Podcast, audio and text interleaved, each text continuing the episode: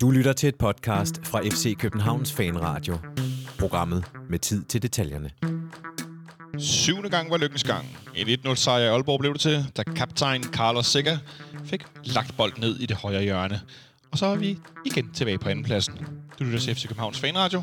Velkommen indenfor. Mit navn er Jonas Folkvar, og jeg skal i dag sammen med de to gæster, Nikolaj Sten Møller og Jonas Christiansen, skal jeg sige, øh, have svaret på nogle spørgsmål. Vi skal blandt andet finde ud af, om FC København ender som nummer to i Superligaen. Vi skal finde ud af, øh, hvad det er for nogle to unge spillere, der har spillet øh, deres kamp nummer 50. Begge to i går. Øh, og så skal vi også snakke lidt om, hvilke andre spillere, der har... Øh, FCK har lavet en fin artikel om, øh, hvilke andre øh, debutant, øh, hvad skal man sige, debutantsæsoner, der har været med mange kampe. Så skal vi kigge lidt på, øh, hvad der sker, når man jubler rigtig meget i Aarhus i en stor gruppe med sine spillere, når man pludselig ligger nummer to. Øhm, og så skal vi ellers også øh, bage lidt op til, hvad der ellers kommer til at ske her i den næste periode, fordi vi skal jo også spille i hvert fald en kamp den 5. august, hvor vi også skal lave noget optag lidt længere hen. Og så skal vi måske, hvis det går galt på søndag, det kan vi jo ikke afvise, øh, desværre øh, spille en, øh, en kamp i næste uge mod OB, må det næsten være efterhånden. Øh, så ja, velkommen til jer. Har I det godt? Jo, tak. Det har vi. Ja. En, øh, en øh, lodder- og trisser-forestilling i går i Aalborg skal vi igennem øh, no- noget af en omgang. Jeg har kun set anden halvleg.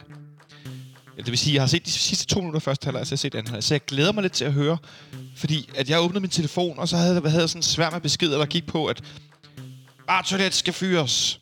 Hvorfor gør de ikke sådan? Nej, Jens Dage, skår nu et mål. Så hvis I, jeg ved ikke, om I i fællesskab skal prøve at tale os igennem den her første halvleg, som jeg slet ikke har set. Så øh, jeg har set nogle højdepunkter, men altså, jeg kan næsten forstå, når jeg ser på statistik, øh, der var ikke så mange afslutninger i første halvleg. Jamen altså, jeg ved ikke, skal vi starte med virkeligheden inden kampen? Jeg prøver lige inden kamp, fordi der, der er nemlig også noget interessant, det glemte jeg. Ja, jamen, øh, jeg, øh, vi, vi var, jeg, jeg er lige kommet hjem fra, fra ferie, øh, og vi fræsede hjem. Øh, der var et uheld på, på motorvejen, så, så vi kom kun lige sådan flyvende ind ad døren i, i sidste øjeblik, inden, at, øh, inden kampen egentlig skulle starte.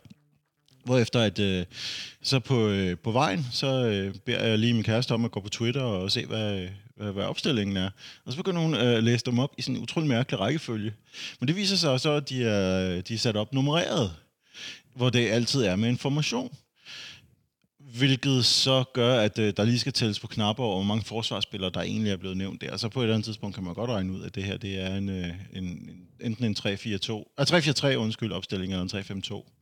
Øh, jeg gættede på det første. Det passer ikke. Jeg gættede på det sidste, jeg ville lige og vrøvler. Jeg gættede på, at det var 3-5-2, men det viste sig så, at øh, Stage nominelt var lidt mere i front, i hvert fald i de øh, opstillinger, der kom i fjernsynet. Og det så også ud som om, at, øh, at han var sådan en slags flakkende angriber, i stedet for øh, at arbejde på midtbanen. Men jeg undrede mig lidt over, at øh, man mente, at de der mind games var super effektive. Fordi hvis man først begynder at stille sine opstillinger op på en mærkelig måde, så er det faktisk der, at folk for alvor lægger mærke til, at der er uler i mosen. Altså, øhm, kunne lige så godt have fået den på, øh, på normal, tror jeg. Jeg gætter på, at øh, OB ikke ændrede på noget i forhold til det alligevel. Ja, så var det lidt interessant, Jonas, at vi har nogle gange spillet 3-5-2, blandt andet mod, øh, mod Brøndby. Nogle gange vi har også gået til en enkelt gang i, i Aalborg for nogle år siden, hvor Dennis, Dennis Vavro, han blev revet ud efter 20 minutter, fordi alt, undskyld mig, var lort. Altså, det var virkelig, virkelig dårligt. Øhm, men i går var det jo ikke 3-5-2. I går var det nærmere en 3-4-3. Ja, og det har vi jo ikke spillet før. Nej, har vi, har vi nogensinde spillet det under vi, Ståle? vi har prøvet 3-5-2'eren, som vi snakker om, Ja. ja. med de to frontlæggende angriber. Og det var egentlig også det, som, øh, som vi har sat gættet på øh, i deres opstilling. Indtil Ståle så kom i studiet og forklarede lidt nærmere omkring, hvad det var. Bagtankerne med, hvad det var. Og der sagde han ligesom, at de, de prøvede at tage en lille gamble. De prøvede at, jeg siger, samle drengene noget mere. Altså, de har åbenbart været utroligt trætte, øh, vores trup, op til den her kamp, og mange, der har kæmpet med, med skader og så videre. Så de vil ligesom prøve noget andet, og prøve at, at kunne vinde bolden lidt højere i banen, og være lidt mere aggressiv, og få lidt mere sådan, jeg sige, sådan, lidt mere sådan kunstig øh, aggressivitet ind i holdet. Ja. Øhm, hvor pointen egentlig var, at Falk og Sega skulle egentlig gøre det, de hele tiden har gjort, men så få, øh, få lidt mere øh, dynamik ind i holdet, og prøve at komme i nogle andre situationer. Og det var virkelig lidt et interessant eksperiment, det her med at stille op i præcis den samme formation, som modstanderen gør. Fordi OB har også spillet 3-4-3 de sidste 5-6 kampe. Ja. Øh, så der prøver man ligesom at se, hvad sker der, når to hold stiller op i samme formation. Det ene hold har bedre spillet, spillere, og det andet hold øh, er mere integreret i, i formationen, og øh, har den lidt mere inde på ryggraden. Hvilke hold øh, får det bedste udfald? Det synes jeg var ret interessant. Og hvad er så den umiddelbare konklusion? Nu ændrede det så lidt undervejs, fordi jeg kunne også godt se anden halvleg, når vi angreb, var det 3-4-3, lad os sige det, men når vi forsvarede, så var det pludselig en 5-4-1 nærmere. Altså, der blev faldet øh, ret dybt, og, det var formentlig... Nu har jeg ikke hørt Ståles øh, udlægninger her, men det kunne man godt se, at øh, der, der, var, der var sådan en anden form for kompakt enhedhed, som, øh, som der har manglet lidt på det seneste. Altså, de så ikke lige så skrøbelige ud, som de har, øh, har set ud i en del kampe. Øh, jeg ved godt, at vi, vi har fremhævet, at der har været masser af gode momenter osv., Ja. men det har stadigvæk været et hold, der, der så ud som om, at øh, på et tidspunkt i løbet af kampen kunne de komme til at knække over. Og det synes jeg ikke, at der var noget punkt, vil jeg gerne påstå i kampen i går overhovedet, hvor det så ud som om, de var ved at knække midt over. Altså, der var lange perioder, især i første halvleg, hvor de ikke spillede særlig seværdigt, og, øh, og, og ikke kom frem til, til ret meget. Men, øh, men jeg synes, de så, det så mere beslutsomt ud. Altså, det var den der form for... Øh, altså, de skal, de skal altså ikke, øh, de skal ikke, de skal ikke holde fest med os i dag, holdning, som vi har set så mange gange i de, de foregående år. At, øh, det, det synes jeg, der, der var lidt tilbage igen, hvis vi kan kigge sådan helt overordnet på det. Det var mere en klassisk FCK udbane arbejdssejr. Men i en ny opstilling, Nikolaj har fornævnt noget med noget beslutsomhed. Hvordan synes du sådan noget, altså den her, øh, hvad skal vi kalde det, energi eller øh, øh, parathed, den kom til udtryk? Ja, jo, jeg, jeg, jeg tror, at det der med, at de sådan har arbejdet decideret med en kamp, nu har vi nu har prøvet de sådan at træne den her formation op til ligesom at gribe det an som sådan en europæisk kamp. Altså, nu prøver vi at gøre noget specielt til den her kamp, og vi skal, vi skal sætte med vinde den. Det tror jeg, det gav noget ekstra, at vi ligesom sådan kunne øh, rykke lidt sammen i, i tropperne på den måde. Og så nej, så er det ikke særlig kønt, fordi ofte så, når man spiller en helt ny formation, så er medspillerne ikke lige pludselig der, hvor de plejer at være, så man kan godt se, at, at Falk og Sikker lige pludselig måtte vende et par gange, hvor der lige pludselig ikke var nogen at spille. Og vi, vi mistede bolden hver gang i, i et hårdt pres. Øh, nogle meget aggressive OB-spillere, der ikke havde, Ja. havde mere at spille for i den sæson, så det var sidste hjemmebanekamp, så de, de gav den los øh, og fik lov til det. Ja, det skal også siges, at øh, i, i den første halvleg, du missede, der, der ville du være gået op i en spids over, hvor meget OB'erne fik lov til, uden at blive stanget kort ud overhovedet. Det var, øh, der, de, der blev begået masser af grove frispark. Vi, vi lavede også nogle få i, øh, i første. Øhm, jeg synes, at OB'erne gik langt over stregen øh, en del gange, både til og de to klitten-drenge. Øhm, Undskyld, det er virkelig morsomt. Klitten-brødrene. Mm. Det, er, det er altså ikke for gammel til at... Øh, det, det, ja, undskyld. klitten, altid en oplevelse. Hvad for en af dem? Øhm, men, men ja, ja, jeg, jeg kunne godt læse mig til, at, at, at kampen endte med en god kortstatistik, der hed 0-4 i, altså det vil sige, at OB fik 0, øh, var lidt mærkværdigt. Ja, det var øh, og det synes jeg også, det var i anden halvleg. at Der var der også flere situationer, hvor... Det, det eneste gode ved det er, at jeg vil sige, at øh, hvis vi kan hoppe direkte til Rasmus Falks Det kan vi godt tage den her sammenhæng. i, i anden halvleg, så, øh, så, vil, så, jeg tror jeg, så tror jeg, at øh, ham Kjærsgaard indser, at han kan ikke give et direkte rødt for den, når han har tilladt så meget i, i første, og så slipper han. Og det, jeg synes, det virker heldigt, fordi den er nok til rødt kort. Ja, det, det lignede lidt af et rødt kort, han fik lavet, den kære Rasmus. Øh, det er som om, Jonas, der er sket noget med Rasmus Falk i forhold til hans, hans, øh, hans topspil og så hans basisspil. Overfortolker jeg, hvis jeg nu spørger dig, øh, Rasmus Falk han er blevet sådan en spiller, når han bliver frustreret over, at hans teknik ikke lykkes, så går han til lidt grov frispark. Ja, Øh. Han er blevet til det. Nej, det, det, det var lidt uheldigt, jeg tror. Jeg, altså det der med, jeg tror, han, han er bare frustreret over både øh, holdet og sit eget spil, spil lige nu, så han, han overgør måske lidt nogle af de ting, han prøver at gøre på. Han har også måttet drive holdet meget i nogle af de Ja. foregående kampe, hvor der resten ikke har fungeret, så det er ligesom været ham, der har været lagt an på.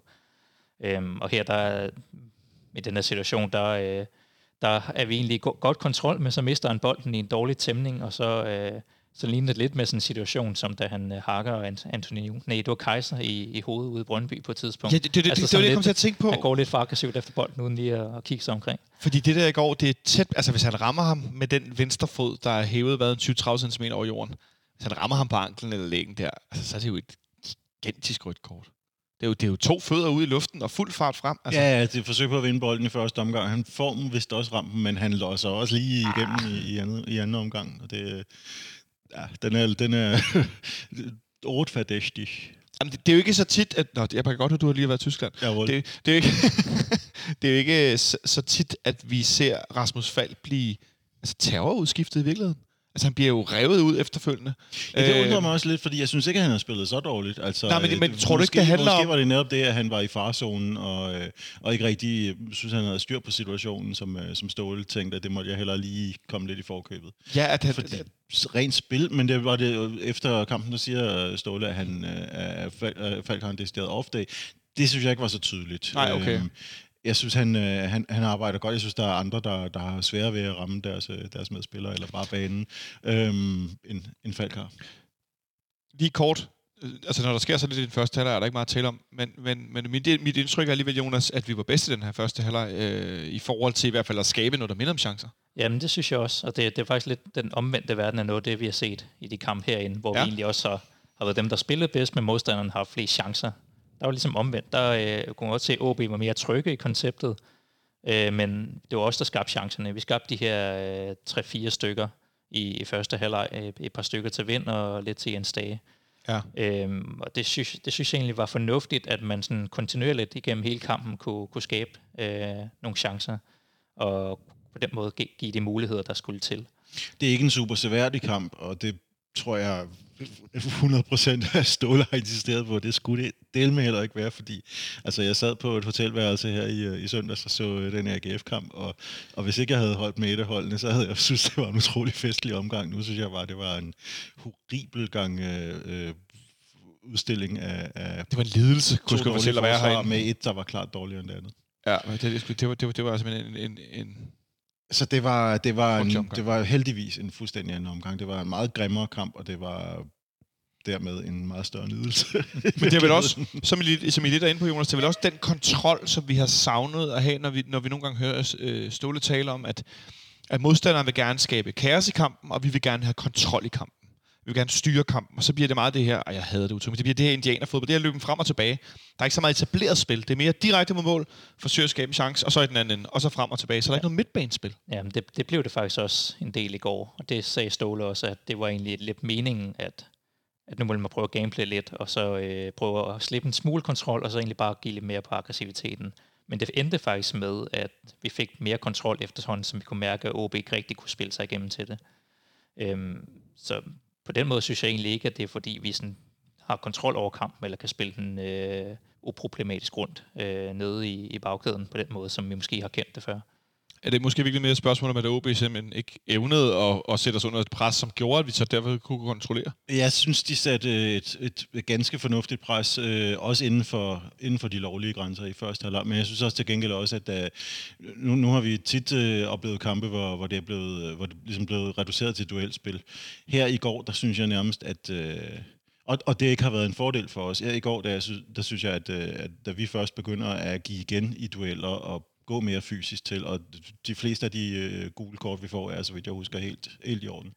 Så er det... Øh, så er det noget, som får, som får OB'erne til at, øh, at falde lidt ned, og, og jeg synes ikke, de er særlig farlige. Nej. Hvis vi igen hopper op til anden halvleg, jeg synes ikke, at de er farlige, efter at vi kommer foran. Øh, ikke for alvor. De har nogle små chancer, men ikke noget, som, øh, som, som skræmte mig. så det, nu, vi kan godt lige nævne det her med, med, med dommer. Nu, har jeg, nu så jeg jo de, alle de fire gule kort, som jeg så anden halvleg. Rasmus Falk får det her gule kort, der skulle været rødt. Så får Jonas Vind et gult kort for at gå ind med armen, albuen i en duel. Jeg tror, det var Øhm. tredje, tredje duel med Mathias Ross på Ja. det tidspunkt. Øhm, så får Papagiannopoulos et gult kort for usportslig optræden, som der står her. Øh, sparker han bolden væk? Jeg tror, han laver noget tidstræk på Han laver noget tidsudtræk, ja. Og så får Mikkel Kaufmann et gult kort også til sidst i kampen for noget, der er sådan helt hul i hovedet også. Noget med, noget med, med, med bold. Det er også det der, hvor jeg tænkte, øh, hvad? Der fløjtede, og så sparker han bolden i, i mål. Ja, det er sådan der, han er løbet igen. Ah, ja, ja. Det er, Sådan selvfølgelig, noget- det er åh. selvfølgelig noget pjat. Det, øhm, vi, det er vi jo kommet lidt videre fra, end, øh, når, Ja. nu hvor han har 10 bolde på stadion. Ja, jeg skulle til at sige, at det, det virker som en mærkelig regel. Øh, så øh, jeg, jeg tænker lidt, at øh, det også er, er meget fint. Men, men samtidig så kan jeg jo også se, at øh, det er meget interessant, at OB har en afslutning på mål i hele kampen. De har simpelthen en enkelt afslutning. Men til gengæld, når man kigger på den her, som jeg jo har fået for vane at gøre, den her spilovertagsgraf, som de har på Superliga.dk, så er det ret tydeligt, efter vi scorer i anden halvleg, så har vi nærmest ikke et etableret angreb. Så har vi nogle kontraangreb. Jeg nægter at kalde dem omstillinger. Øh, men ellers har OB faktisk et voldsomt overtag i spillet. Øh, men de skaber jo ikke til store. Kasper Kus kommer ind, Nikolaj, og har nogle, sådan nogle tværbolde, nogle dybdeafleveringer. Øh, blandt andet Mathias Ross, som, som bliver nævnt før, har et hovedstød sådan for ret lang afstand, men som sejler lige forbi det lange hjørne. Øh, men ellers er det jo også igen, så vi har nogle, kont- nogle kontraangreb, hvor vi faktisk er tæt på at score. Ja, der var et, uh, især et angreb, hvor man lige pludselig så Brian Oviedo komme i, i fuld galop. Det var, Ja. ja. det, var, det var dejligt at se på det her tidspunkt, hvor, hvor, hvor vores bakker igen var begyndt at, at komme vælten ind, på, komme ind fra sidelinjen. Øhm, men, øh, men ja, det, det, var, det var på det tidspunkt, var det jo blevet meget pragmatisk. Jeg vil gerne lige øh, rose Nikolaj Thomsen. Jeg synes, han lavede et øh, meget fornuftigt indhop fra, Ja. for Falk. Er, er, det- ikke Falk, han kommer ind for som, Jo. øh, som første udskiftning? Jeg synes, øh, han ser ud som om, han havde, øh, han havde mod på øh, at gå ind og prøve at dominere det midtbane også. Det synes jeg også var vigtigt, fordi det var, øh, det var en periode, hvor vi skulle prøve at få kontrol over midten, og det synes jeg, det, det lykkedes. Øh, blandt andet i høj grad med ham. Nikola Thomsen bliver igen foretrækket foran Mudrasja. Nikola Thomsen er en spiller, som vi har hørt være rygtet væk nærmest i hvad, et år halvandet. Hvad tænker du om, at han er foran i køen i forhold til Mudrasja lige nu? Men jeg synes egentlig, at han gør det okay i de opgaver, han kommer ind. Han gør ikke noget spektakulært, men hans type øh, er noget, vi har brug for i nogle af de situationer, hvor han kommer ind. Også hvor han ikke kommer ind fra starten af og skal, skal drive kampen på den måde. Han kommer ind på midtbanen i stedet for Falk, og så går der en 10 minutter, og så bliver han rykket op som den højre angriber. Så bytter han med Stage, som kommer ned i midten i stedet for. Øh, så Stage kommer ind centralt, og så er det Nikolaj Thomsen, der ligger ud som den her højre Ja. angriber. Det synes jeg, han gør det fint i de roller, der nu er. Vi trækker ned en 5-4-1 efter, efter målet, og prøver ligesom at lade dem spille rundt, og lade dem, hvad dem skal, skal skabe noget. Og i øvrigt også fint med Oviedo, der så netop gør det her med at vinde bolden højt i banen. Lige pludselig så kommer der en anden type spiller ind, en Darami, der kan tage bolden fra modstanderen i et pres. Ja. Og det skaber så to chancer derfra, så det er egentlig ret fint at se det. Men han er jo så ikke nogen øh, Eden Hazard, som er den rolle, han ligger i, hvis vi sammenligner med Chelsea under Conte og 3-4-3 der. Ej, jeg skulle til at sige, en som, som mig, der godt kan lide Chelsea, der er ikke nogen Hazard i, øh, i Oviedo. Der er meget i ham, men det er der ikke. Han har en god afslutning. Øh, Jonas Vind er meget tæt på at styre en bold ind, også i anden halvleg. Øh, så det er lidt sjovt, når jeg, når jeg kom ind sådan halvvejs i den her kamp, og havde en fornemmelse af, at jeg vil ikke sige, sige som mod AGF, at alt stod i flammer, men at tingene var skidte, eller tingene var dårlige. Nej, det, hvis du havde hørt på Peter Gravlund i hele øh, den første time, så, så ville du have været overbevist om, at det her det var den, den enestående, historisk ringeste præstation af noget fodboldhold nogensinde, øhm, som, som øh, København leverede.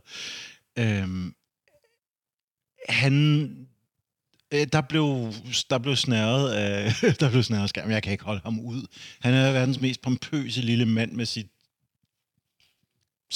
brudlende hår, og, og, og der kommer ud af enhver pore i hans hud, og Åh, han sidder, og alting bliver præsenteret som sådan en øh, erklæring, og, og sådan bodega pompøst. Åh, oh, jeg kunne ikke, Til jeg, gengæld jeg er- kunne slet ikke styre det der.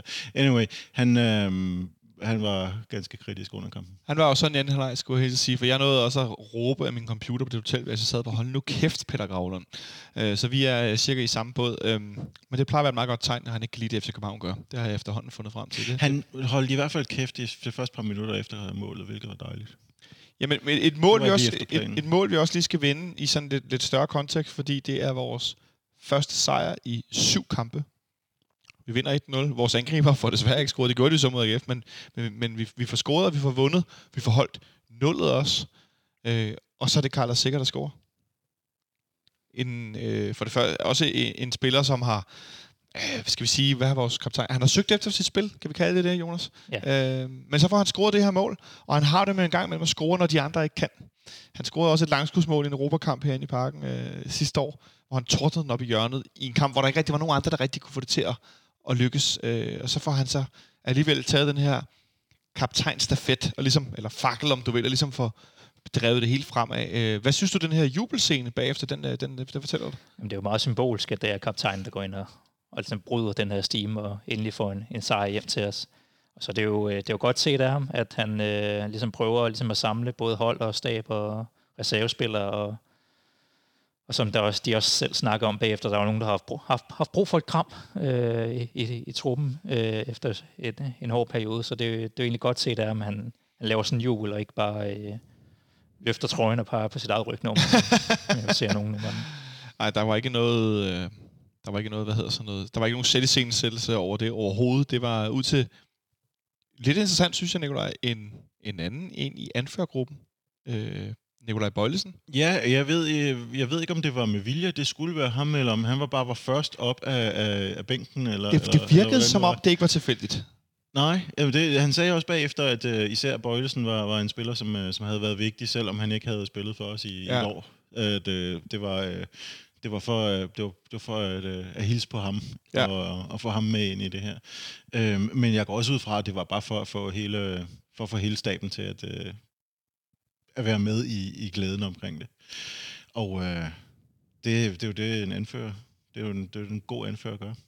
Altså, ja, det kunne man også se på, formentlig på mit forelskede blik, da vi lavede, øh, da vi lavede tv herinde fra. Jeg synes, han er forrygende anfører. Hvad, hvad, hvad tænker du, når du siger, at han er forrygende anfører? Hvad, hvad er det for nogle ting? Jeg tænker på, at han er øh, uselvisk, øh, han er lojal, øh, han ved, at øh, der skal samles, øh, spillerne skal samles rundt om. Han er ikke, øh, han er, han er, han er dirigerende uden at være, øh, øh, uden at være sådan selvisensættende. Øhm, han, ja, ja han, han er sådan placeret midt på banen, hvilket også er ganske god egenskab, vil jeg sige. Jeg har aldrig været super vild med, når det var angriber eller, eller målmænd, der var anfører af en eller anden grund. Jeg altid synes, det skal være midterforsvar eller, eller midtbanespillere. Det er sjovt, du siger det der med, med, med angriber, kan jeg lidt mere forstå. Der er chancen for, at de bevæger sig rundt, trods alt større med en målmand. Så skal de sæt med have noget over. Nå, men altså, for der, der er langt op i den anden ende. Ja, men altså, der, der har været nogle mærkelige eksempler. For eksempel sådan, uh, Iker Casillas var, var anfører for, for det spanske landshold. Som en meget frisomlig fyr, der og oven i købet, da Spanien var bedst, havde han aldrig noget at lave, så han var ikke engang involveret i spillet. Øhm, men, men stadigvæk, han, øh, han stod som anfører. Det, det virkede som et mærkeligt valg. Altså, det var jo vellykket, kan man sige. Det må man sige, men, men jeg tænker også, der er nogle gange noget med anfører, så bliver de også valgt ud fra noget, noget klubtilhørsforhold, og hvor længe man har været et sted, og jeg ved, kan sige det i lang tid, hvor den, han, har han ikke sat rekord for flest spanske landskampe, tror jeg. Øhm, ja. Men altså, sådan, sådan nogle mere symbolske ting, der gør, at man er øverst i hierarkiet, men i, måske i virkeligheden var det Ja, og det, det var Seca jo ikke. Han blev anført efter få måneder her i, i klubben, ja. men, men det var så... Jeg ved ikke, om man, man vil sige i mangel på bedre, eller... men, men det virker bare som et super naturligt valg. Også selvom han uh, taler engelsk og, og kommer fra Lissabon, så, uh, ja. så stadigvæk... Um, det her var en anført type, og det kunne man mærke. Det virkede også, som om han blev uh, taget forrygende imod, ikke? så det var, det var helt naturligt bare at bruge ham som kaptajn. En anførtype, der, vi har jo nogle andre anførtyper på holdet. Nu snak, snakkede vi lige kort om Nikolaj Bøjlesen. Jeg tænker også, Jonas, også det er lidt derfor, at han bliver... Altså, han er, han er vigtig for, for, for, for truppens temperatur, eller øh, hvad skal man sige, øh, status, i forhold til, at han er meget indflydelsesrig, har været anfører i Ajax i meget unge alder, spillet landskamp og så videre. En anden en, som jeg nævnte i, i, i optakten til udsendelsen her, det er Victor Nielsen, som også har været anført nogle gange i løbet af sæsonen det er jo et meget godt billede på, hvor langt nede vi har været i kæderne. Han har spillet som anfører i sin første sæson i klubben som 20-årig. Og nu rundede han i går sin kamp nummer 50 som FC København spiller. Og de 49 af dem har han spillet fuldtid. Det er for mig fuldstændig vanvittigt. Som 20-årig komme til en ny klub, og spiller du 50 kampe på en sæson. Og han har spillet ni kampe ud af det på U21-landsholdet. Og han spillede også lige i slutrunden sidste år. Så han, han er jo han er nok ramt øh, tæt på 100 kampe på to sæsoner. Ja. Øhm, og ja, han er jo gået en del ind i det her øh, anførerteam. Altså han var en del af dem, som øh, Ståle også rådførte sig med efter deres træning op til den her kamp. Føler I er trygge i det her system? Øh, er det noget, jeg synes, vi skal gøre? Der var en del af Sikker, Bjelland, øh, Falk, Nelson og øh, jeg kan ikke huske, hvem den sidste var. Kalle Jonsson måske, eller et eller andet. Altså en, en gruppe af de... Øh, de etablerede, som, som blev rådført i, at det er noget, vi skal, eller skal vi gå tilbage til 4-4-2. Så han er allerede en del af anførergruppen, ja. og Ståle kalder ham den suverænt bedste FCK-spiller i den her sæson, eller en af dem i hvert fald.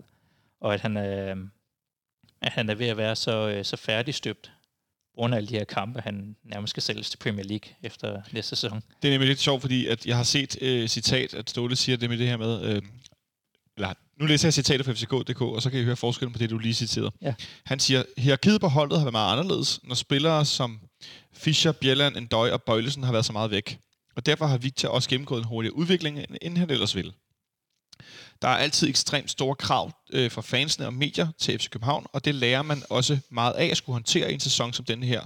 Så med et år mere i FCK er han givetvis klar til det store udland. Men jeg har også set citater, hvor han siger til Premier League. Ja jeg kan kun grine af det. Jeg synes også, det er fint, at de ikke behøver at skrive en bestemt liga på deres egen hjemmeside til udlandet. Ikke? Men, men Nicolaj, jeg ved, at det er noget, du...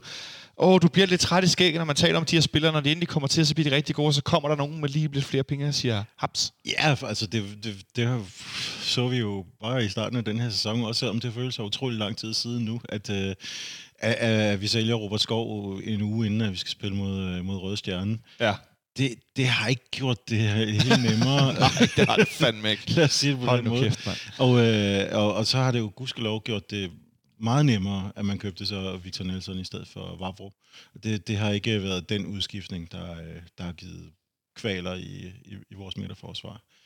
I det mindste. Øhm, men nej, han skal da ikke væk i den her til sommer. Det, det, ej, det ville, jeg, det ville jeg blive rystet over. Men, nu, men man kan sige, nu er det i hvert fald forberedt på, at hvis han fortsætter sådan her, så kan vi godt forberede os på, at næste sommer, så, øh, så kan vi ikke holde på. Ja, det er formentlig også rimeligt nok. Det men så længe det er to år, så, så synes jeg, det er til at leve. Når det er bare en enkelt sæson, og så ud ja. igen, så, øhm, så, så bliver det altså noget... Så, så, så skal vi starte forfra hele tiden. Nej, det der år halvandet, det er lige underkant. Ja. Det, øh, men det er klart, jeg, jeg, jeg tænker også, at, at med Robert Skov var det en unik situation i forhold til hans topniveau og præstation i sidste sæson, så det var... Det er rigtigt nok, og det havde måske også bare været til at leve med, hvis det var inden sæsonen startede. Men øh, i stedet for, så skulle det absolut være midt i øh, den afgørende ende af Ja. Champions League-kvalen. Og det, det var bare... Det var rigtig, rigtig skidt. Og det, Det er ikke rigtig, det kan jeg ikke rigtig helt tilgive ham for, at han insisterede på at få igennem. Øhm, hvad hedder det? Udover øh, Victor Nelson, så har, øh, er der jo flere andre spillere, der har, øh, der har ramt, hvad hedder det, øh, de her 50 kampe, altså på kortest tid. Øh, Michael Lyftner er den næste på listen. Ja, det er vildt nok, ind og ud af... Ja, apropos, apropos at blive nødt til at spille, fordi de andre er skadet. Mm. Det, er jo, det er jo faktisk det, det, det, jeg synes, der er det mest sammenlignelige, det er jo, at Lyftner og Bravo spillede enormt mange kampe i den her sæson, fordi de andre var skadet. Øhm, jeg ved ikke, om I har læst dem, men, øhm, men hvor mange af de her 50 kampe, Lyftner, der har nået dem, hvor mange af dem var hele kampe, har I et bud? Nej. 45. Nej, du gæt. Intet bud. Okay, jamen øh, 42. 46 af dem. Nej. Så altså, du skal huske på, jeg var også en stor øh, kritiker af Michael Lyftner, men alligevel også, at han blev kørt direkte ind, og så at, at han startede med at spille 46 46 ud af 50 kampe fuldtid. Det er så voldsomt. Det var også der, hvor ja, Erik Johansen var skadet, så vi havde kun Vafro Lyftner og så øh, Bøjlesen til midterforsvaret. Men øh, ja, øh, og så længere ned ad listen finder vi øh, interessante gamle venner som øh, Frederik Berglund. Han spillede så kun ni hele kampe ud af de første 52 på, på meget kort tid. Og den sidste på listen er ingen ringere end øh, Andrea Pavlovic, som spillede 15 hele kampe ud af de første 50. Også på, øh, på kort tid. Øh, det er meget sjovt at sige, at minutterantallet Pavlovic er helt nede på 2.890 minutter. De her 50 optrædener. Og Victor Nielsen er helt op på 4.599. det er altså Hvad var det for en kamp, han ikke spillede øh, fuld længde så? Vi, øh, vi, kan, er det noget, du kan, du kan underholde Åh. med, mens vi, mens vi andre sidder og Victor holder gryden i Nielsen? Victor Nielsen han blev udskiftet, i en, øh, men han, vi har jo spillet i alle mulige turneringer, så skal jeg stå det op. Øh, så, Ja, øh, vi må, vi må hellere lægge, lægge det op på vores sociale kanaler tak fordi du lader mig øh, stege mindre i det der, fordi det kunne selvfølgelig godt være i Superligaen, at han blev udskiftet. Det er jeg faktisk i tvivl om, det er. Øhm, men i hvert fald så øh, er det meget imponerende for mig, men så unge spiller, der har taget så, øh, jeg får lyst til at sige stort et skridt, men alligevel så føles det som om, at han bare fortsatte fortsat med det, han gjorde i FC Nordsjælland. Ja, han, han havde allerede 100 kampe i FC Nordsjælland, da han kom øh, som 19-20-årig, hvilket også er helt uhørt. Man plejer at sige, at en spiller skal have 100 kampe, når de er sådan 23, eller sådan, så har de haft en fin øh, talentudvikling. Men her har vi en, der bare er spillet igennem, og det er jo det samme, vi kan se med, med Darami, som vi jo nok også kommer til. Øh, han er nok også rammer 100 kampe inden alt for længe.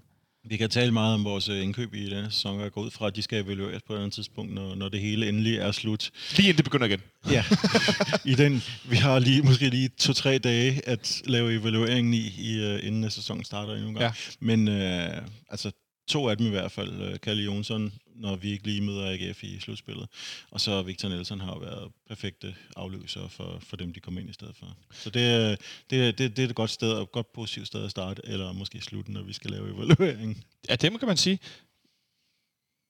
Til- Til, jer derude, hvis ikke I allerede gør det, jeg bruger i hvert fald personligt øh, rigtig meget tre forskellige stats. Jeg bruger superliga.dk, så bruger jeg selvfølgelig nipserstat.dk, og så bruger jeg superstats.dk. Og på Superstats er jeg pænt fundet frem til, at Victor Nielsen han bliver udskiftet, da vi spiller 1-1 over Silkeborg.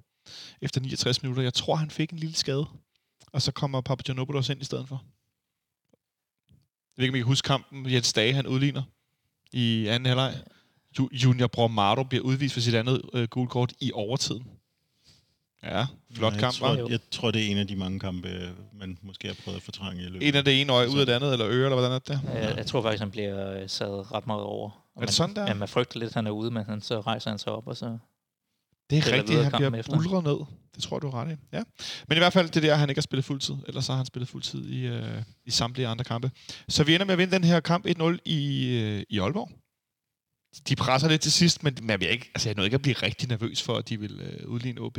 Nej, og vi Øh. har netop Nelson i, derinde centralt af de her tre mand, og ikke Bjerland, som måske, måske kunne tro. Der, øh, der er det faktisk rigtig fint at have, øh, have Nelson derinde, som også har spillet lige præcis der i FC Nordsjælland. Ja. Og han, han styrer forsvaret øh, rigtig fornuftigt. Og egentlig også fint at få, få Bjerland og hans venstre ben ud øh, til den side, selvom han er lidt, lidt langsom. Eminent tidsspil i overtiden. Det, var, det, var, det er tit, man ser virkelig dårligt tidsspil i overtiden, hvor man skynder sig at tabe den ned i hjørnet i stedet for. Så her, det var i stedet for at vinde et frispark af Nikolaj Thomsen. En rigtig det er, god og- aktion. Ja, ja og, og, og, og, så, øh, og så sørge for, at der bliver sådan lidt småpostyr omkring frisparket, og så går der masser af tid med det. Det var, det var udmærket. Det, jeg kan godt lide en god gang tidsspil i overtiden. Ja, især når det ikke bliver det der med at tabe den på tre sekunder til et målspark, og så bliver den Ja, ja, også op i det- hovedet på en igen. Håbløst ineffektivt. Der skal, der skal gå flere minutter med ingenting. Så, så, så, så har det en vis form for... Jeg kan godt lide italiensk fodbold, jo. I know. Jeg synes også, det er meget fint. Øh, kan jeg godt afsløre. Jeg kan ikke lade være med, som noget af det sidste, vi lige skal snakke om, øh, altså at jeg kan, ikke- sådan, sådan, når, nu, når nu vi skal spille med 3 meter forsvar, så nogle gange så bliver den ene lidt, som hvis det var Bøjelsen, en bak, der bliver sat ind for at kunne være spillende. Men alt andet end lige, så har vi da virkelig, altså sådan tre virkelig stærke midterforsvar. Papagiannopoulos som den ene markør, som, som når han er bedst, så manhandler han de fleste angriber. Og så Victor Nielsen som duelspilleren i midten, og så Bjelland ved siden af som den spillende midterforsvar, der kan spille diagonalt, og han kan spille ned på bakken, og den ene og den anden vej. Og de er alle sammen meget stærke, også en mod en. Nu ved jeg godt, som du siger, Jonas, spilleren er langsom, men det, altså, det er nogle meget stærke typer. Der er ikke en af dem, der tænker, åh oh, nej, nu er han mod en mod en, og så går det helt galt. Og sådan. Altså, kunne man overveje, at man skulle spille med noget mere med tre, eller er det virkelig kun fordi, vi er så presset på materialet? Nej, jeg, jeg synes, det er fint og, og dejligt fornyende at se, at Ståle også prøver det. Øh, at han ikke sidder fast som en gammel mand på, det her det er mit koncept, og øh, øh, det, er alle de andre. det er verden, der tager fejl, det er ikke mig. Jeg synes, det er fint at se, at han også udvikler sig og prøver noget nyt. Øh, der er jo selvfølgelig nogle, der er nogle ulemper i det. Altså, øh, vi kan jo ikke spille det her zoneforsvar på lige så samme måde, altså, Nej. som vi har gjort altid. Det vil sige, der, der skal genopfindes nogle ting i forsvaret til det. Øhm, og så har vi, vi har jo ikke nogen på bænken til at sætte ind. Hvis en af de her tre går i stykker, så er Ravne Sigurdsen skadet, så vi har ikke nogen erstatninger dernede. Øh, så vi er lidt tynde i truppen, i forhold til bare sådan skulle skifte over til det lige med det samme. Og så gør, gør baksene det ikke særlig godt. Altså bare slet, så Bengtsson var ikke særlig imponerende i går. Øh, de kom lidt for centralt ind, øh, skabte ikke bredden nok, i forhold til at man har fem spillere dernede, det kom heller ikke godt nok med i offensiven. Udover det, så synes jeg, det er interessant, og jeg er lidt i tvivl, om vi skal, skal spille det fremadrettet også. Jeg vil sige, hvis han er i omdrejninger, så skal Bøjlesen også spille øh, formentlig venstre side af, af de tre bagerste. Så, så, så vi er ikke helt i vanskeligheder, hvis, øh, hvis det er. Øh, nu har vi også adskillige bakker, som, som på en eller anden måde gerne skulle have noget spilletid, flere af dem. Øhm, men, men ellers så synes jeg også, det har den fordel i, øh, i front, at det, det frigiver, det frig, frigør altså ikke mindst Darami fra nogle øh, defensive øh, evner, som fjerner ham fra, fra alt det offensive spil. Øhm, og så, øh, hvad angår så øh, Jens Dages placering, jeg synes, at øh, det, var, det var fremragende at se ham øh, i en mere i en mere fri rolle, øh, tror jeg, man kan kalde det, men stadigvæk en rolle, hvor han, øh, hvor han havde rigtig meget øh, aktion omkring sig. Øh, altså han trak tilbage til midtbanen og arbejdede hårdt der, øh, var med til at presse OB'erne. Øh, jeg synes, han spillede klart bedre, end hvis han har ligget i sådan en forholdsvis bunden kantposition, som øh, især på højre kant, hvor, hvor, jeg, hvor han har spillet et par kampe på det seneste, som ikke har været sådan specielt stærke. Men det er vel også en, en position, han har spillet en del for AGF. Den her venstre, den her 4-3-3, som faktisk er en slags fløjspiller, om du vil, ikke? Jo, altså han er jo, han er jo lidt, han er jo lidt en skæv type, altså, hvor modstanderen ikke rigtig øh, ved, hvad de skal gøre ved ham. Altså, han kan jo ikke uddrible nogen på den måde, men han, han, vil jo, han er jo en mareridt, hvis, der, hvis det er en, en bak, der skal øh, forsvare på, Ja. på indlæg eller et eller andet. Øh, så jeg synes egentlig, det er interessant at, at prøve det. Og så synes jeg også, det er, det er også egentlig fint, at vi har den her variation i forhold til, at der er rigtig mange klubber i Superligaen efterhånden, der spiller med, med tremandsforsvar. Og der er vores traditionelle 4-4-2, øh, selv når det kører godt for os, ikke særlig, ikke, ikke særlig godt match imod de her tremands forsvar. Altså vi har jo både øh, OB nu, så har vi FC Nordsjælland, vi har Brøndby, vi har OB, FC Midtland indtil Brian Brisk kom til at spille også tremandsforsvar. Ja. Altså, Vendsyssel har vi også set, vi har problemer med, Ja, ja. fordi de har spillet, fordi de her bolde fra vores baks ind centralt til angriberne, der er ikke de der pasningsbaner, Nej. øh, i, når de to formationer stiller op mod hinanden. Så jeg synes, det er interessant at have sådan en i baghånden til, når vi skal spille mod de her øhm, lidt mere øh, midterhold, der bruger den her formation, og så kunne øh, matche op på den måde. Jeg tror, vi ville være blevet kørt over, hvis det var FC Midtland i tremandsforsvar, vi mødte. Øh, fordi der er alligevel nogle usikkerheder. Der, der er nogle tidspunkter, hvor OB kun har straffet os mere, end de gjorde i går. Ja. Øh, men altså, får, vi, får vi mere tryghed i det, så er det bestemt et alternativ. Øh, I stedet for, at vi skal bare forsøge at, at være gode nok i vores øh, information, som egentlig er lidt, øh, lidt dårligere, eller lidt dårlig matchup mod øh, tremandsforsvaret. Så vi ender med at vinde kampen 1-0. Øh, kan vi... Øh, kan vi komme man efter matchen, Nicolaj? Øh, ja, jeg, jeg, har, øh, jeg har grublet lidt over det, og øhm, overvejet øh, faktisk at nævne Jens Dage, men jeg nævner Victor Nielsen i stedet for. Jeg synes, at han, øh, han spillede en stor kamp. Ja, det, var du, det fik du næsten sagt før, jeg skulle til at sige, at jeg sad og gættede på, at det var ham, du ville nævne. Nej, men det var, jeg synes også virkelig, at, øh, at Stage var en kæmpe stor positiv overraskelse. Så øh, den, den, er, den er lige på kanten. Den er lige på kanten. Jonas? Men jeg har også Victor Nielsen, og så en honorable, honorable mention også til, til Jonas Vind, der klarer den her nye rolle som single-angriber ret fint. Det må man sige. Han, man kan godt se, at han mangler nogle kilometer i benene. Han mangler lidt, lidt tempo endnu, den kære Jonas godt nok Vind. også uh, tæsk af til land i alt for mange dueller. Ja, det må, men han er, han er altså en imponerende type i forhold til, at han lige er kommet tilbage. Og jo, han mister noget fart i slutningen af kampen, fordi han bliver træt, men han bliver bare ved og ved og ved. Det var også nok lidt blodmangel til sidst, måske. Ja, det kan man, øh, det kan man, det kan man øh, forestille sig. Så en 1-0 sejr i Aalborg. Øh, hvordan det så spænder an øh, med den sidste kamp i sæsonen, det ser vi sammen øh, frem mod lige om et øjeblik. En kamp mod FC Nordsjælland, hvor vi jo nu, som sagt, ligger nummer to. Vi har 47 point. Det er noget røvl. Det er fordi, jeg så kigger på en gammel stilling. Vi har ikke 47 point. Sådan noget nonsens. I skal ikke lytte til mig. Heller ikke Ja. nu. Det bliver en 65. billig, en billig anden plads. Ja, du er sindssyg, mand. Ej, som Jonas rigtig får sagt, vi har 65 point, øh, og AGF har nu 64 point, efter de, hvad hedder det, øh, efter at de øh, spillede uafgjort her øh, den anden dag, og vi var så gode at vinde i går. Ja, de, de, de, de kom aldrig ud til Tirstrup igen, gjorde de, da, da deres uh, trup kom hjem fra, fra Farm med et point. Altså, jeg overvejede, om jeg kunne tage en flyver tidligt hjem i går, og så kunne jeg mødtes med spillerne i øh, Kastrup, men de kom først hjem i morges, så jeg. Så jeg kunne faktisk godt have mødt dem ud i Kastrup i morges, og måske kastet mig selv rundt i en crowdsurf oven på nogens hoved øh, med et romerlys eller et eller andet, og lavet en lille Instagram-video.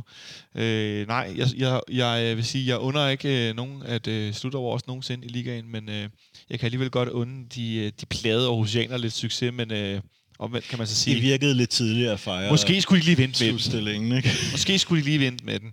Og til alle jer medfans derude, altså I skal ikke begrave os inden, at vi er døde.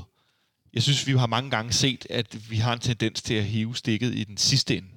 Det er sjældent, vi smider det den sidste ende.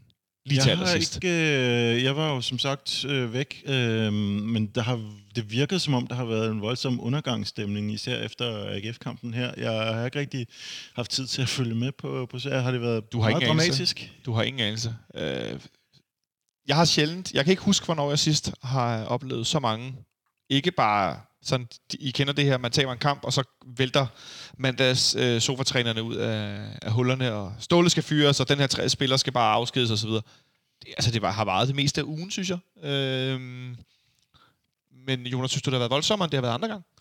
Øhm, jeg tror, der har været lidt fortvivlelse øh, Ja. ja. vores kære medfans i forhold til, hvad, hvad ser fremtiden hen imod? Kan, er, er systemet for gammelt? Er, øh, får vi ikke noget ferie, eller fortsætter det hen i næste sæson? Øh, hvis vi misser vi fuldstændig Europa, så vi øh, ikke får fat i alle de Europa-millioner, og vi skal til at spare lidt nogle for, forkerte steder. På det forkerte tidspunkt i ja. forhold til FC Midtjylland og alle de her ting? Jeg tror, det var det, det var bundet op i. Og så øh, længere tids frustrationer med spillet. Også, nu har jeg set nogle af de andre kampe i Superligaen, lidt, lidt Brøndby og Midtland, så den her OB Horsens kamp, og så kan man godt begynde at kigge lidt på, hvorfor er det, at vi øh, kun kan skabe en eller to chancer per kamp i, i den her liga. Ja. Øh, de frustrationer kan jeg egentlig godt se.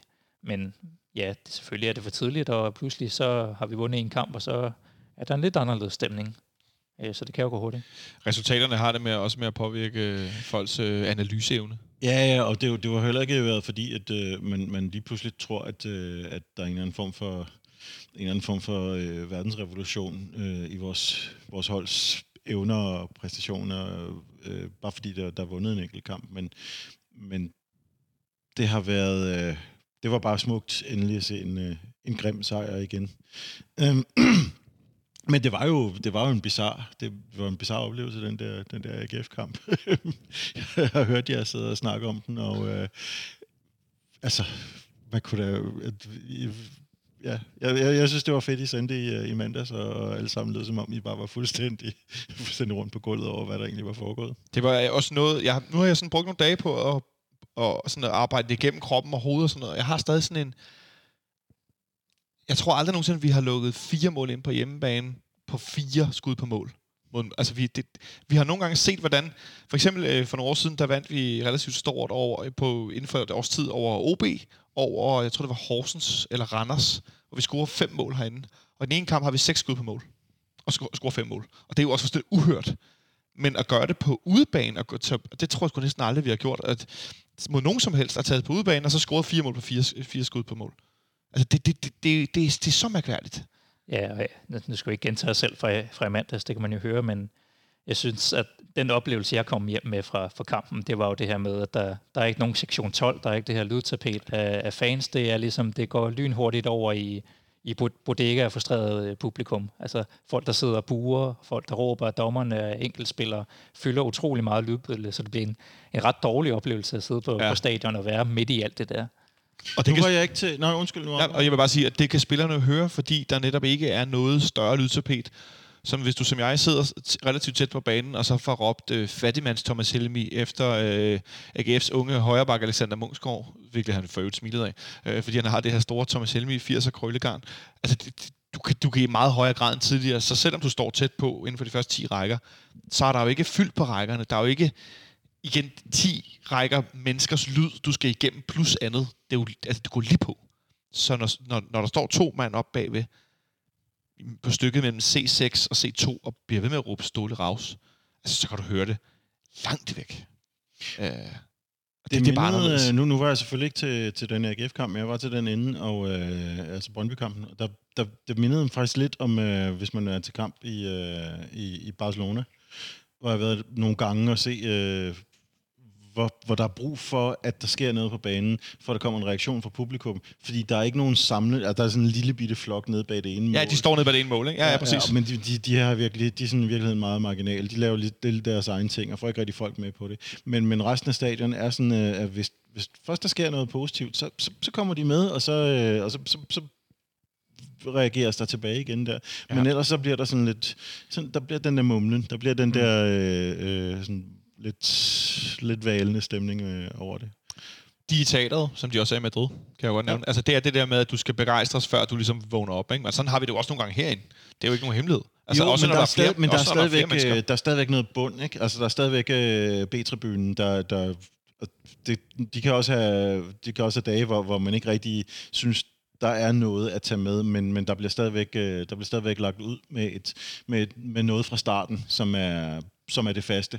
Ja. Og, så, øh, og så kan det så bygge sig op i løbet af det. Men, men, men dernede, der er det sådan mere en, en, en kompliceret symbiose, og det kan godt, det kan godt forvirre spillerne helt vildt, hvis de, øh, hvis de får det. Altså, det er selvfølgelig en meget mindre udgave, når der er 8.000 i parken, end når der er 60.000 på, på et. Men det er stadigvæk... Et, på, Europa, på Europas største stadion. Ja, men det, men det er stadigvæk et, et halvtomt stadion med folk, der er i små grupper og, øh, og ikke, ikke, ikke rigtig har en, en samlet altså en tribune, der opfører sig på en måde, og, og så videre. Det er, øhm, og det hele er spredt rundt. Det, det, det virkede meget forvirrende mod mm. Brøndby. Også, det synes jeg også fra, fra tribunerne.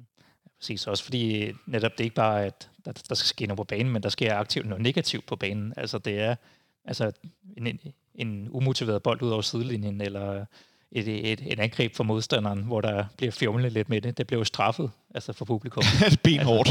Ja, og der er det jo, der, så er der netop ikke en, en, en, en samlet reaktion imod det heller. Altså det har jeg også på forne- på fornemmelsen af, at uh, nede fra B, hvis der er for meget muren rundt om, så prøver man at modvirke det Ja. ved at lave sin egen, uh, sin egen, uh, sin egen svar på det, sin egen reaktion på det. Og det, um, det kommer jo aldrig, når, når, når, når de også er spredt fra alle vinden. Nej, det, det, er- det er ret interessant, øh, og jeg kan heller ikke lade med at tænke på, der kan, også- men der kan også være noget interessant i dynamikken i at se fodbold et nyt sted fra på stadion, og så se fodbold sammen med nogle andre. Det kan både være på godt og dårligt, men jeg, jeg tror det alligevel, det er meget sundt for, for nogen i hvert fald, at, at det, så kan det godt være, at man er sammen i en gruppe med nogen, man plejer at se fodbold med, men dem rundt om er måske nogle andre. Og det kan både være øh, kedeligt og ærgerligt, fordi man ikke hilser på de her mennesker, man måske har, har hilst på i, gennem overvis i ja, 20 år, eller 15, eller 10, eller, eller to. Øh, men så ser du nogle andre mennesker, så taler du om, om, om det, der sker på banen med nogle andre mennesker, hvis du selvfølgelig kommunikerer med dem. Men så, altså, jeg, jeg, jeg tror ikke kun på, at det er dårligt. Jeg, jeg er enig med dig, Nicolai. Jeg savner den her, at vi kan lægge det her større tryk, og at vi kan suge spillerne ned mod B-tribunen i anden halvleg, som vi jo har for vane. Men jeg tror på, at der også er noget sundt i, at, at folk ligesom får, får oplevet deres, deres fodbold på en ny måde. Øh, jeg tror i hvert fald ikke, vi bliver dummere af det. Nej, det, det er jeg enig i det, og det var også, jeg synes, det var fascinerende, for eksempel bare det at, at opleve stadion fra en ny side. Øhm, komme ind og ikke have den der præcise kalibrering, man er vant til. Men det er ikke noget, der behøver at fortsætte for, for lang tid endnu. Nej, det er helt med dig i. Øhm, det fortsætter i hvert fald lidt endnu på søndag, når vi skal møde FC Nordsjælland.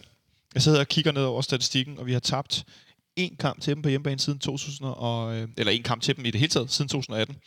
Øh, vi taber øh, 3-1 herinde øh, i øh, den sidste kamp i sidste sæson, hvor Robert Skov scorer sit, øh, sit rekordmål. Det skal vi nok lade med at snakke mere om det. Øhm, Nej, nej, det er fisk. jeg, jeg, er ikke, jeg er ikke sur på hans øh, foregående sæson. Det var mere den, der, der Øh, skete bagefter.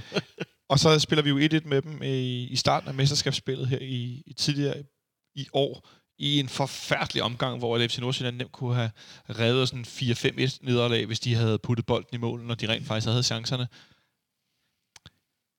I en kamp, hvor de jo har en afbrænder, som er så stor, så jeg næsten ikke kan udtrykke det, hvor bolden bliver sparket over mål fra hvad? Meter? Hvad var det, de havde noget grafik på Eurosport? Jeg tror, det er halvanden meter, eller 1,6 eller 1,8 meter, hvor det simpelthen bliver sparket op, op i luften. Jeg havde de også udregnet en vinkel på, hvilken vej den fløj over. Ja, det var lige før den fløj ud af stadion, ikke? En, øh, en chance, der næsten blev tangeret i går, da Djibali fra OB, han sparker over frit mål for noget, der ligner 3 meter. Øh, men inderside... Øh, Superliga.dk, der er altid gratis højdepunkter, hvis ikke I kan finde dem. Gå ind og kig, og så find OB's øh, highlights øh, for deres kamp i går mod Hård. Det er en fuldstændig absurd afbrænder. Øh, men det sidste kamp, vi har spillet mod dem. Øh, vi har, øh, sidste gang, vi spillede herinde ja, i pokalturneringen, der vandt vi 4-1. Det var også meget godt. Men et FC Nordsjælland-hold, som... Altså, jo, de vil jo altid gerne øh, slå os. Det kan man blandt andet læse på fck.dk. Victor Nielsen fortæller om, at hvis der er et hold, hvis der er et hold i FC Nordsjælland, man, man gerne vil vinde over, så er det FC København. Øh, men altså, Nikolaj, øh, skal vi være bange for, at de kommer med fuld øh, buller og så videre? Det er svært at sige. Jeg, jeg så ikke, øh, jeg så kun resultatet, at de fuldstændig blev cremet af Midtjylland, som ellers ikke øh, er vant til at score særlig mange mål. Nej. Men øh, hvis de dukker op og, og er klar til at slippe seks mål ind, så er jeg sikker på, at så kan vi måske endda score to. altså, altså, de kan ikke nå OB på femtepladsen.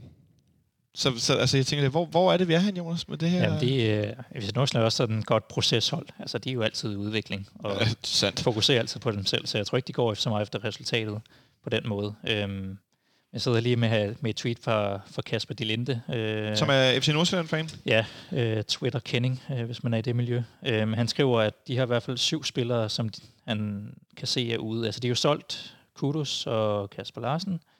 Så er Mumin og Messi ude med noget karantæneværk, og så er Neymar øh, og Kian Hansen måske tvivlsomt, og, og Kaldte Damsgaard. kald du ham lige Neymar?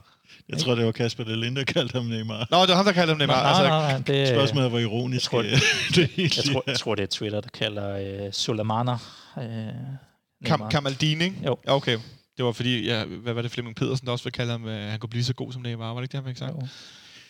Ja, men i hvert fald, de har lidt øh, spillere ude, ligesom OB også havde det, så det gør jo ikke... Øh, det gør ligningen lidt op i forhold til alle de skader, vi selv har haft.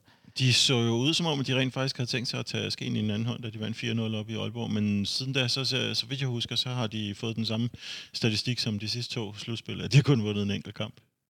Efter at Øh, have ja. klemt, klemt sig ind i top 6, og så ellers bare mere eller mindre melde sig ud af, af forestillingen. Ja, der, der sker et eller andet, når de rammer den der top 6 i forhold til at skulle, øh, og skulle kun spille mod de andre gode hold. Øh, det er som regel kun også de virkelig øh, får skoven under. Ja, men det har, det har formentlig været anderledes, hvis man har haft Europa inden for, for rækkevidde, men det, pff, det, det blev nærmest op, opgivet på forhånd. Og øh, 1-1 så mod AGF tyder så på, at øh, de ikke helt har opgivet, men det var så også sidste hjemmekamp, øh, pæn afsked, og måske AGF, der havde en lille smule tømmermænd efter, at de havde vundet ligaen her forleden dag. Ja, men AGF hold, som faktisk spillede en, en relativt god kamp og godt kunne have, have vundet, øh, hvis de lige havde drejet lidt ekstra på hjulet. Men, men som sagt, de, de mangler en del spillere FC Nordsjælland. De har sparet nogle af dem, der er solgt, og andre er, kan jeg kun se. Jeg kan ikke se Mumin og karantæne. Det er jeg ikke helt sikker på, han har. Det, Øh, det er Kasper, der skriver det. Ja, okay, men, men i hvert fald øh, med Sika i karantæne, ja. Øhm, men, men jeg kan bare ikke, Nicolaj, lade mig tænke, altså, vi skal, jo, vi skal jo vinde. Ja, selvfølgelig skal vi vinde. Det er, det er ubønhørligt krav her, også fordi der simpelthen er noget på spil for os, og der ikke er for dem. Det, det, det skal betyde alting for, for et hold med den her status. Og det bør jo også være, som vi også har diskuteret her tidligere i radioen, at det her må være også øh, spillernes egen motivation at vide, at de kan rent faktisk få en ferie, hvis de vinder kampen. Ja, det, det, det er den ene ting, Jonas, men noget andet er vel også, at altså, den her forskel på at skulle ud og spille.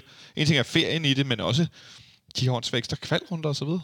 Ja, præcis. Altså, det, det blev lidt, det blev en finale. Øh, de kan sætte sig op til at, at gå på, gå på vel, velfortjente, jeg har næsten lyst til at sige, øh, ferie efter, efter lang tids øh, øh, kvaler.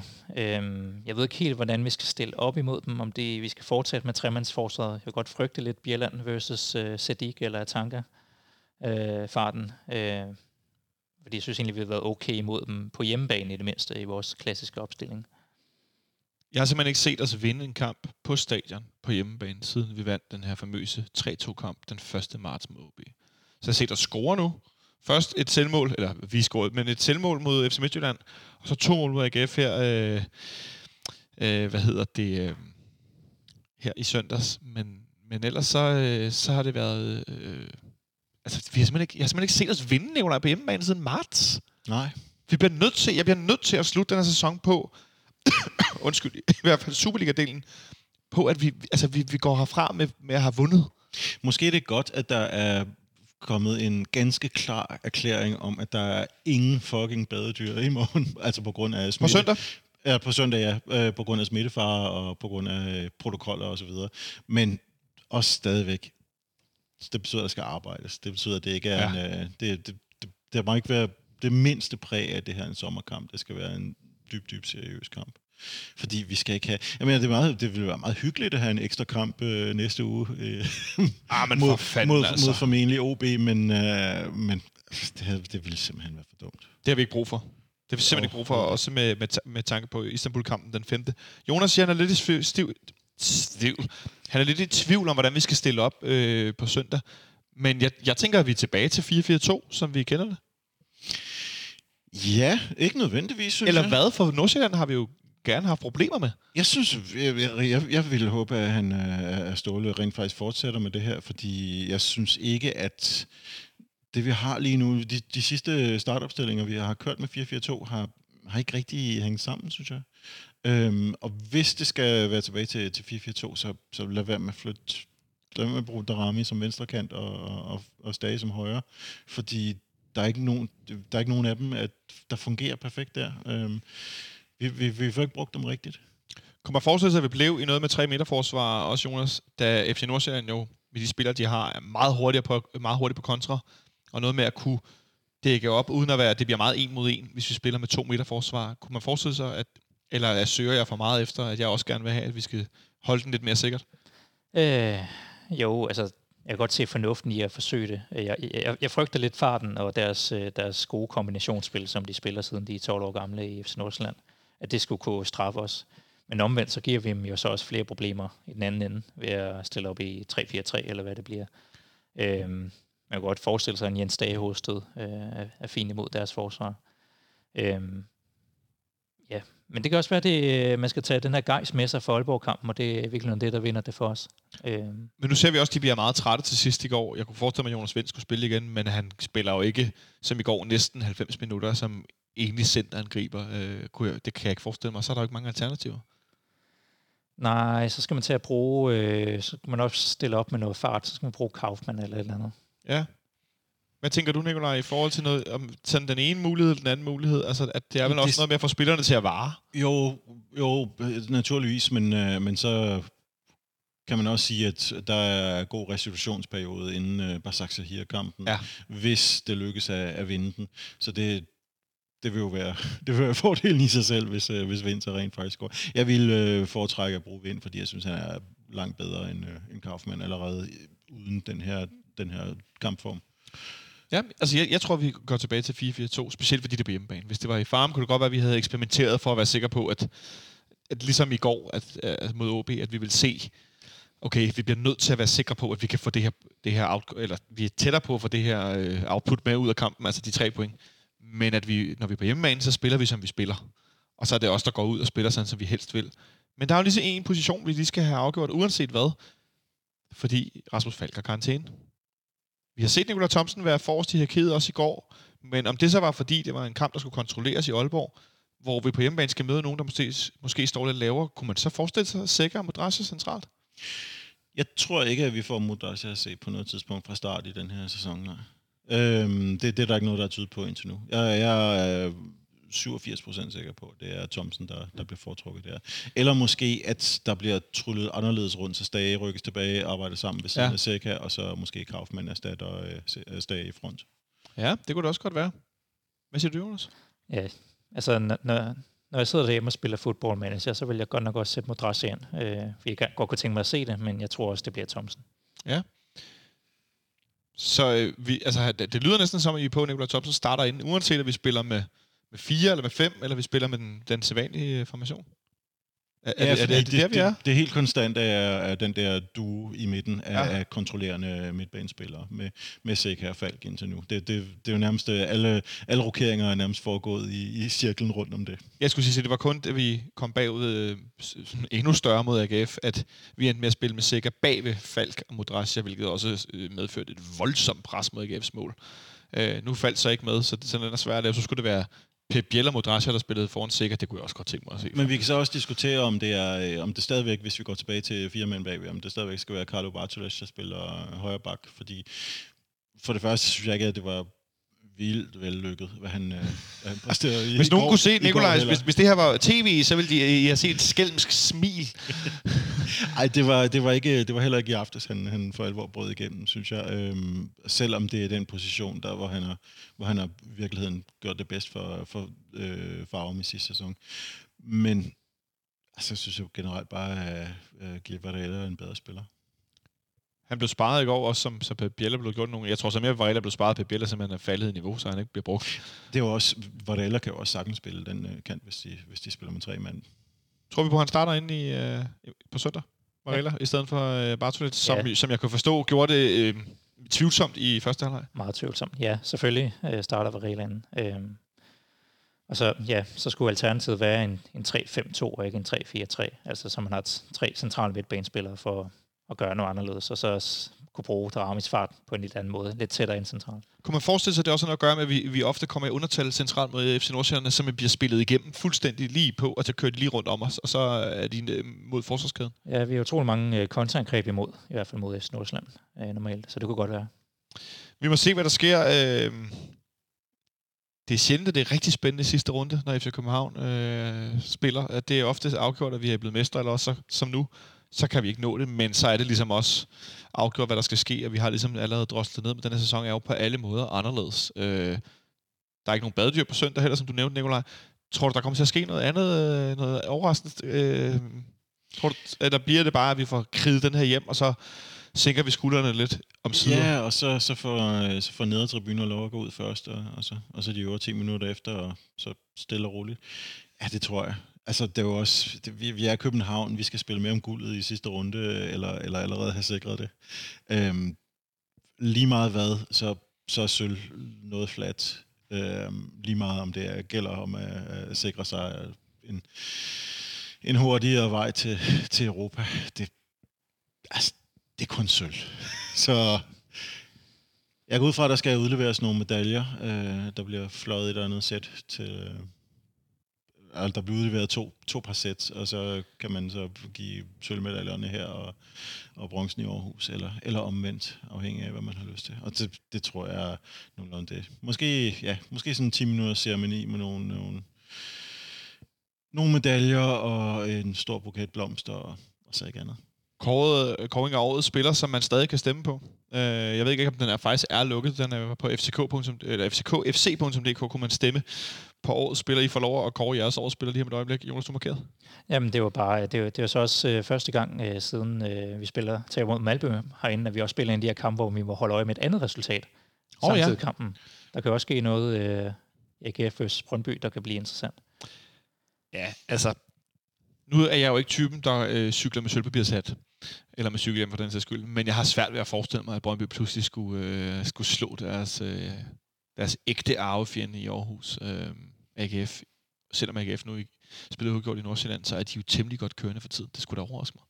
Ja, jeg er heller ikke øh, specielt konspiratorisk omkring det. Jeg tænker bare, at Brøndby er på udebane og en del dårligere. Åh oh ja, det er jo meget simpelt. Ja, og så er det det scenarie, at hvis vi begge to ender på 65 point, altså vi taber AGF øh, spiller uafgjort, ja. så er det ikke efter, der ender højst. Fordi jeg tror, at i, i mesterskabsslutspillet, så er det indbyrdes kamp, der tæller, og i øvrigt har de også bedre topscore til, selv hvis det ikke talt. Ja, og bedre målscore end det. Ja, målscore, det er det, jeg skulle prøve at sige. Men det ville selvfølgelig være underholdende med en Brentford-situation. altså, vi kan da godt... Eller, eller kan vi, vi kan også kalde det en HSV-situation. Vi kan da godt... Det med, øh, at uh, man får det gode resultat fra den anden kamp. Øhm, som for eksempel kunne være, at vi spillede uafgjort mod Farum, og så uh, AGF også kvarer sig. Det var, vi nød jo alle sammen at se Brentford uh, tabe til fuldstændig pløkkemulige Barnsley her forleden dag, hvor de ellers havde fået hjælp fra, uh, fra deres store fjender i QPR i den anden kamp. Altså, jeg kan kun af, jeg kan godt afsløre, at jeg har bestilt en ekstra øl i Berlin, da jeg, da jeg læste i løbet af aftenen. Det var rimelig fornøjeligt. Uh, så når de jubler på stadion i Herning over, at Brentford forleden vinder en kamp, så kan jeg også godt juble over, når de taber en. Jeg skal bare sige det sådan. Det er jeg ikke for fint til. En, øh, vi tager den lige om et øjeblik. Hvad, hvad bliver kampen på søndag? Den bliver... Nu, ej, nu har jeg jo lovet to mål før. Den bliver 2-0 til... Nej, den bliver 2-1 til FC København. Ja. 2-1. Så tager jeg 2-0. Så tager du 2-0. Jeg er faktisk lidt i tvivl, men det er fordi, jeg har været ude at rejse løbet om der var en, der gættede på 1-0 i mandags med vores kamp i, øh, i, i Aalborg. Det er jeg faktisk ret sikker på, det er. Øh, men jeg kan simpelthen ikke komme på, hvem det er. Det er meget, det er meget, det er meget dårligt podcast, det her. Ingen mand lød meget optimistisk i forhold til, i forhold til jer andre. Det har nok været ham. Ja, det, det, det tror du har fuldstændig ret i. Øh, jeg går med, at vi, øh, vi vinder 2-1 også. Det tror jeg simpelthen på. Jeg, jeg, det, at det der Nordsjælland hold, dem har vi det svært for at holde fra at score. Øh, der er pludselig en eller anden 17-årig, som tager øh, 8 på foden, og så ligger han mellem benene på tre mand og score. Øh, det synes jeg, vi har for, for vane at se. Så i hvert fald udbredt optimisme. Inden det bliver kåret på søndag, nævner din årets spiller sæsonen 1920 jeg i FC København. Jeg stemme, men, øh, men når jeg husker det, så går jeg ind og stemmer på Kalle Jonsson. Kalle Jonsson er din? Ja, ja, så kan du lige overveje, hvorfor, og give mig nogle, nogle punkter om et øjeblik. Hvem er din, Jonas? Jeg tror, jeg tager Carlos Sikker, øh, bare for at holde noget stabilitet gennem hele sæsonen. Ja. Jamen, jeg synes, øh, han er en af dem, der har selv i meget vanskelige kampe, hvor resten af holdet er faldet sammen, øh, spillet godt, og til tider også ekstraordinært godt, og holdt os inde i nogle kampe, som vi ellers ville være blevet helt, helt til grin i. Øhm, jeg synes, han, hvis vi, når vi før diskuterede, at det var ham og Victor Nielsen, der var vores store indkøb, så vil jeg også sige, at øh, uh, Nielsen var ganske tæt på, men jeg synes, at nogle af de uh, spektakulære ting, som uh, Carl Jonsson har, har vist, har været helt suveræn. Ja, det er bud. Men sikker for stabiliteten igennem sæsonen? Ja, og sådan for, for anført chancen. Altså, man kan høre, at der er mange spillere, der har kæmpet med, med mange af sine egne ting, altså både skader og sådan det der mentale med at skulle spille en lang sæson, og corona, man har været hjemsendt osv., så, så sikkert han har kunne holde noget, øh, noget gejst, og det virker til, at der, der er god dynamik i omklædningsrummet blandt alle spillerne osv., så, videre. så at holde sammen på, på truppen og, og alt det der gennem en, en, en, svær, en svær sæson, det synes jeg egentlig vil give et kip med hatten sammen. Jeg tror, at det bliver Carlos Sikker, der vinder. Jeg ved det ikke, men jeg tror, det bliver ham. Men jeg vil faktisk også stemme på, på Carl Jonsson, øh, fordi at det har ligesom været ja, mere afgørende. Der var længere til, at han, han ramte et niveaufald øh, her til sidst i mesterskabsspillet, end Sikker, som tidligere øh, dalede lidt i niveau. Øh, det er selvfølgelig også svært at sammenligne målmand med en markspiller, det ved jeg, men øh, jeg tror også, jeg vil gå med Kjell Jønsson. Til gengæld kan I lige få lov øh, her på falderæbet og gætte på, hvem der er FC Københavns samlede topscorer i sæsoner med hvor mange mål. Pierre Sosario. Det er rigtigt, ja. og med det helt forfærdelige antal på 13 mål. Nå, 13. Jeg skulle lige til at gætte på, at vi var under de der magiske 10, hvor vi skal helt tilbage til der, hvor Goldbæk, mener Med blev med 8 otte, mål ja. i, i 95, 96, nej, 96, 97 sæsonen. Ja, men Pieters, der har lavet 13 mål, øh, tre på straffe, et i den straffesparkskonkurrence, der ikke tæller. Øh, ni i Superligaen, et i pokalen, to i Europa League, og så et i Champions League-kvalifikationen. Og han har så ikke spillet her siden øh, vinterpausen. Så Ja. hvis nogen var i tvivl om, hvorfor vi har lidt problemer, så kig på topscorelisten. Hvad siger du, Jonas? Hvad, hvad blev selvmålet på listen? Øh, den, den, den, står faktisk ikke på her på Nipserstat, men den er jo... Øh, jo, selvmål, der er øh, seks selvmål. Har vi Det simpelthen var fået en hjulpet af. stærk, øh, stærk konkurrent. Er det nummer to på Nej, topscorelisten? øh, s- selvmål er delt med Darami og Vind. Okay. øh, som er, er, er, er selvmål, øh, der rammer vind, er efter øh, med 6 mål, så er det Michael Santos med 9, og Darmen Døje med 11. Så øh, når Rasmus Ankersen, han sidder og, øh, og galper om, at det ikke er skader, vi kan, vi kan tale om i den her sæson, så synes jeg bare, at han skal kigge på vores topscore-liste øh, af mangel på spillere, der har skulle score målene. Det synes jeg er et ret godt billede. Øh, man kan så Ja, de det er andre sandt, men, men, men det er jo ikke ham, der har tvunget os til at købe spillere, der havde mange skader. Det er sandt, det er sandt, men øh, de har i hvert fald ikke været der. Så meget kan man sige. Jeg kan også samtidig fortælle, at nede på listen på en del 10. plads ligger Robert Skov, Carlo Bartolec, øh, en masse selvmål, og... Kan I gætte det? Niklas Bentner. Ah ja. Så med den lille krølle på halen, så synes jeg bare, vi skal se frem mod øh, Superliga-sæsonens sidste kamp på søndag. Den længste Superliga-sæson nogensinde. Det føles som om, den har varet 10 år. Ja, præcis. Tænk en gang, at øh, vi startede sæsonen for næsten et år siden nu. Øh, det gjorde vi jo nærmest. Over et øh, år siden. Over et år siden, ja. Det er da fandme bizart. Men øh, lad os håbe det bedste på søndag, og så øh, vender vi tilbage på mandag og finder ud af, hvad vi gør i forhold til den her Istanbul-kamp, øh, vi skal spille den 5. august. Der er jo stadig ikke nogen afklaring på, hvorvidt der må komme tilskuere herind eller ej. Jeg håber, at de får lukket UEFA til, at nogle af os må komme herind. Det kunne i hvert fald være temmelig fedt at få lov at øh, prøve at være lidt mere, hvad skal vi sige, fanaktiv i forhold til at hjælpe spillerne frem mod øh, en sejr over Istanbul, Baksashir. Så øh, med de ord vil jeg bare sige tak til jer to, fordi I kiggede forbi. Det var en udsøgt fornøjelse. Og tak, fordi I har set første halvleg. det sætter jeg stor pris på. Tak til Martin, der sidder her til højre for mig, dagens producer. Du fik for øvrigt ikke lov at gætte på resultatet på søndag. Vil du det, Martin? Vi gætter på 0-0. Og, hvad, og hvad ender det så med? Ender det så med, når du siger 0-0, ender det så med, at AGF så du ender, og så får vi lige på falderæbet helt sort scene herovre i hjørnet. Det er også okay, så er vi det hele med. Martin vil gerne være med til at lave en optakt og en afrunding til, til, uh, til playoff-kampen. Ja, ja, det er nemlig det der. Shit, mand. Nå, det skulle jeg aldrig spurgt om. Så med den øh, nej-hat, så siger jeg bare, at vi lyttes ved på mandag. Rigtig god kamp derude på søndag. Ha' det godt så længe.